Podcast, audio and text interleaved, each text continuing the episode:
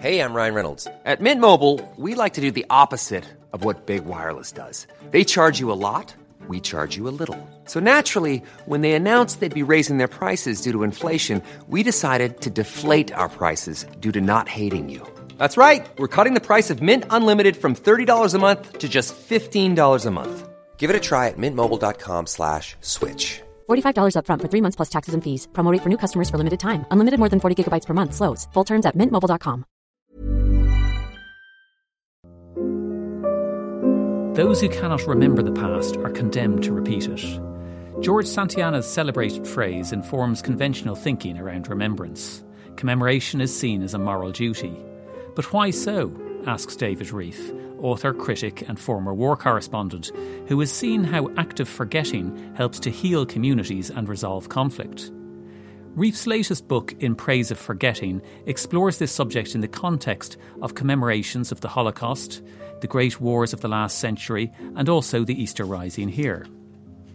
Rieff is the son of the famous American essayist Susan Sontag, so you could say contrarianism is in his blood.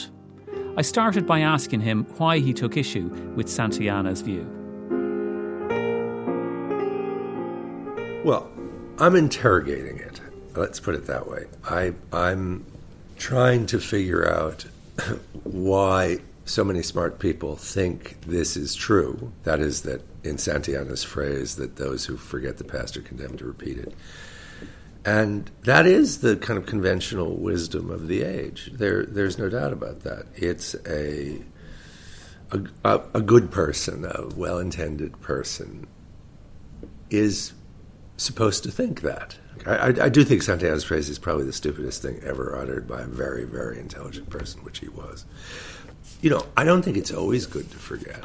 Mm. I just think forgetting should be a political option. What happens when communities have different memories, collective memories. I mean, again, to, just to double back for a second, just so your listeners are clear about this, we don't remember anything uh, in that sense. I mean, a policeman will tell you that after six weeks, a witness's testimony becomes almost valueless. So when we're we're talking about remembering, we're talking about the collective myths of peoples, which can be either in support of state power can be a glorification of the state. It can be a glorification of the victims of the state. I mean, increasingly, you know, we have memorialization by people consider themselves either themselves oppressed or the descendants of oppressed. But my question again to, is, who's going to adjudicate this? I mean, let, leaving even leaving active forgetting aside, let's say we you take a a, a more irenic view of uh, remembrance than I am collective memory. You don't think it's as foolish, and you don't care about the fact that in three thousand years it'll be forgotten because that's we're not going to be alive for that, and so who cares? You still have to say on what basis do you judge the moral quality of remembering?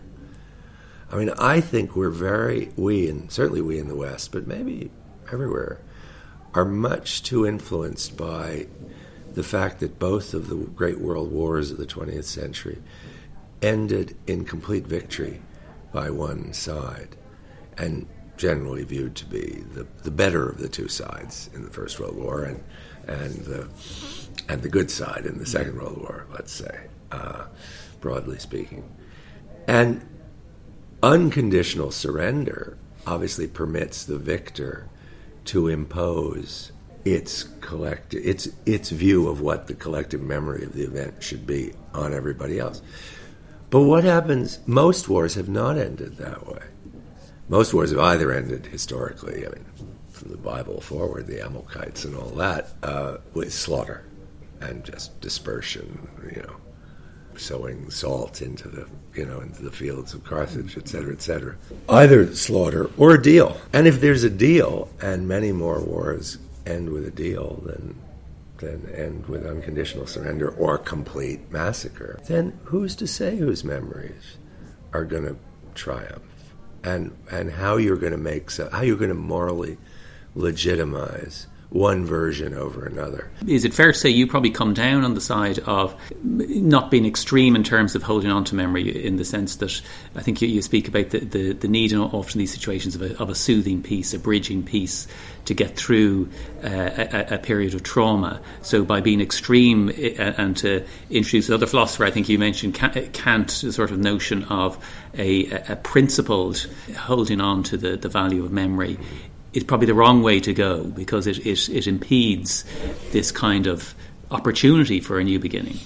Well, John Gray, the philosopher John Gray, the English philosopher John Gray, always says that you know he and I form an anti-utopian party of exactly two people.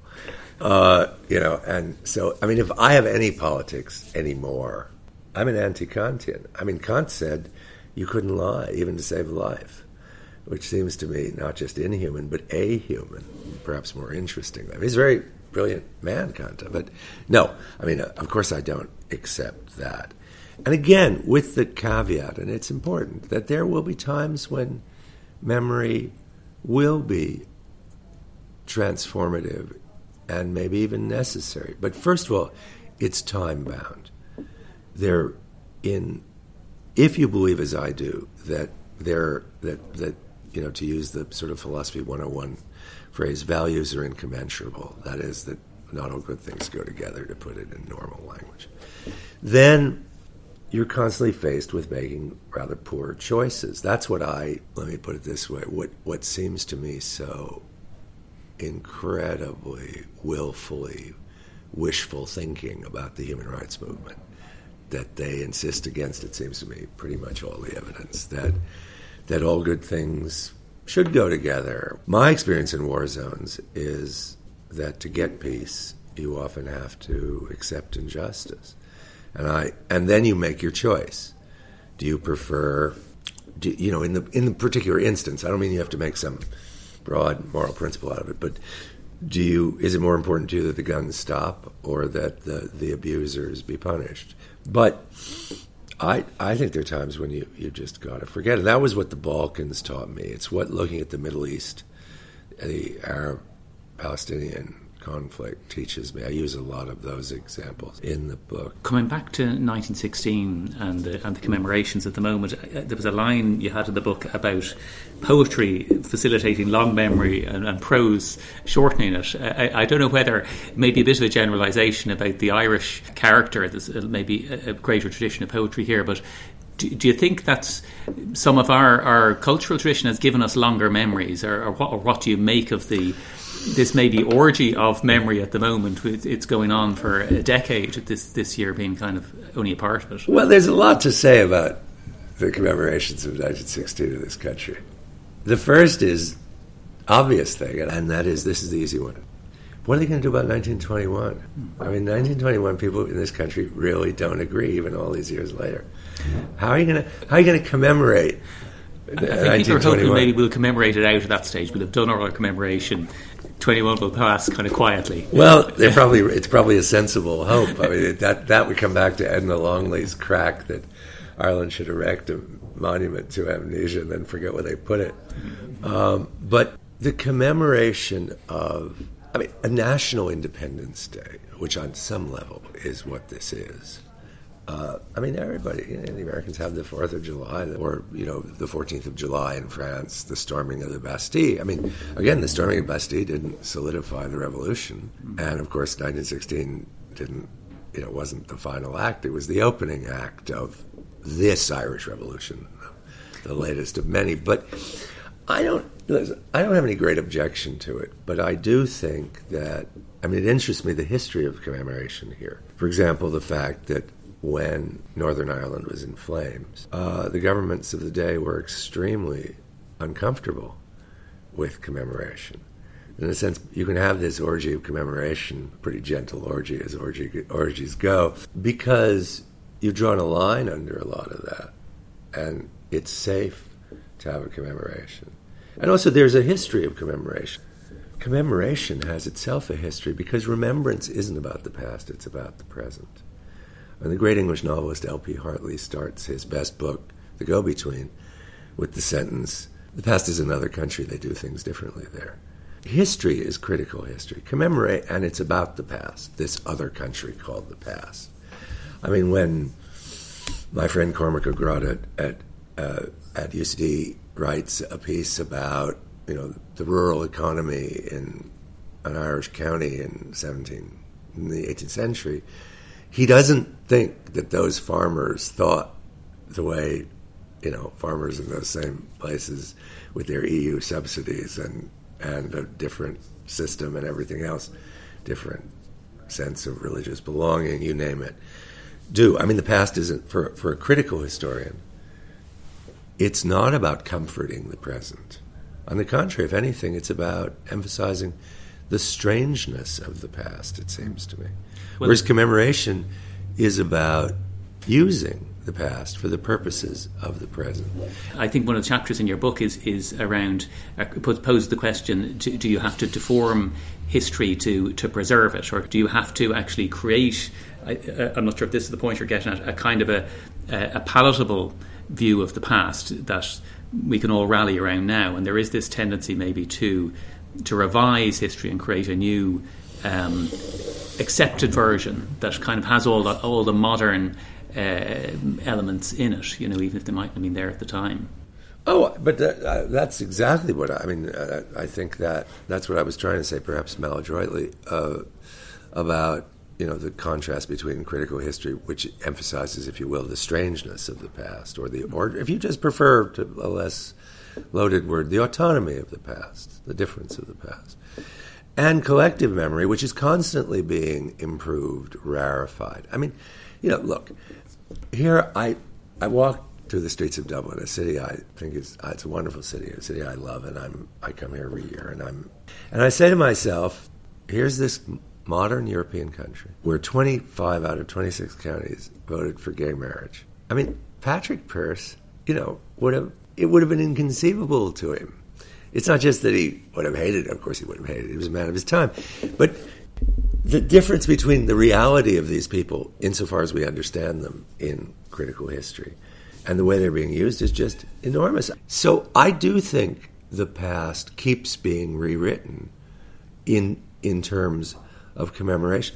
Take my own country. I mean, we're all because we're the United States is now a genuinely multiracial country. I think a lot of efforts are being made to sort of rewrite the conventional wisdom to make it more inclusive than it was historically. I don't think that's a bad thing, but I think we should be clear it's not the his, it's not history. Could I ask one very last question? I, more on a personal note. Your your mum was a, a famous uh, public figure. Do you ever feel a personal duty to um, keep her memory alive or preserve her memory from misrepresentation or or other kind of misuse of, of, of the memory of her work? No, actually, I don't. I feel a tremendous obligation, and it takes up a good deal of my one and only life to protect her work. That is to say, to make sure the posthumous work that she left behind is published, and I'm editing that as a kind of if you like, curator in the sort of art museum sense of her work. I feel a, a total obligation, which will be with me, I'm sure, to the end of my days. As far as what people say about her, forever, however, absolutely not. I don't oppose anybody. Uh, that most things people write, there's a film about her which I despise.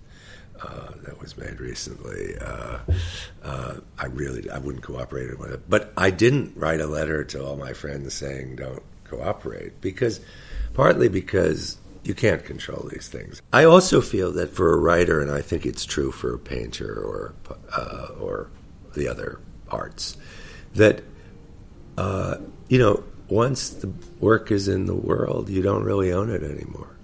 So I'm concerned that my mother's work is in print in all the languages. But as far as what people are going to say about her, as far as how history, literary history, or even the history of public intellectuals, because my mother was both, no, I, I, I don't think there's anything I could or should do about it.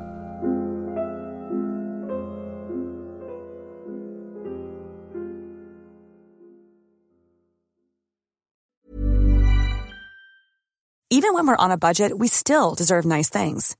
Quince is a place to scoop up stunning high end goods for 50 to 80% less than similar brands.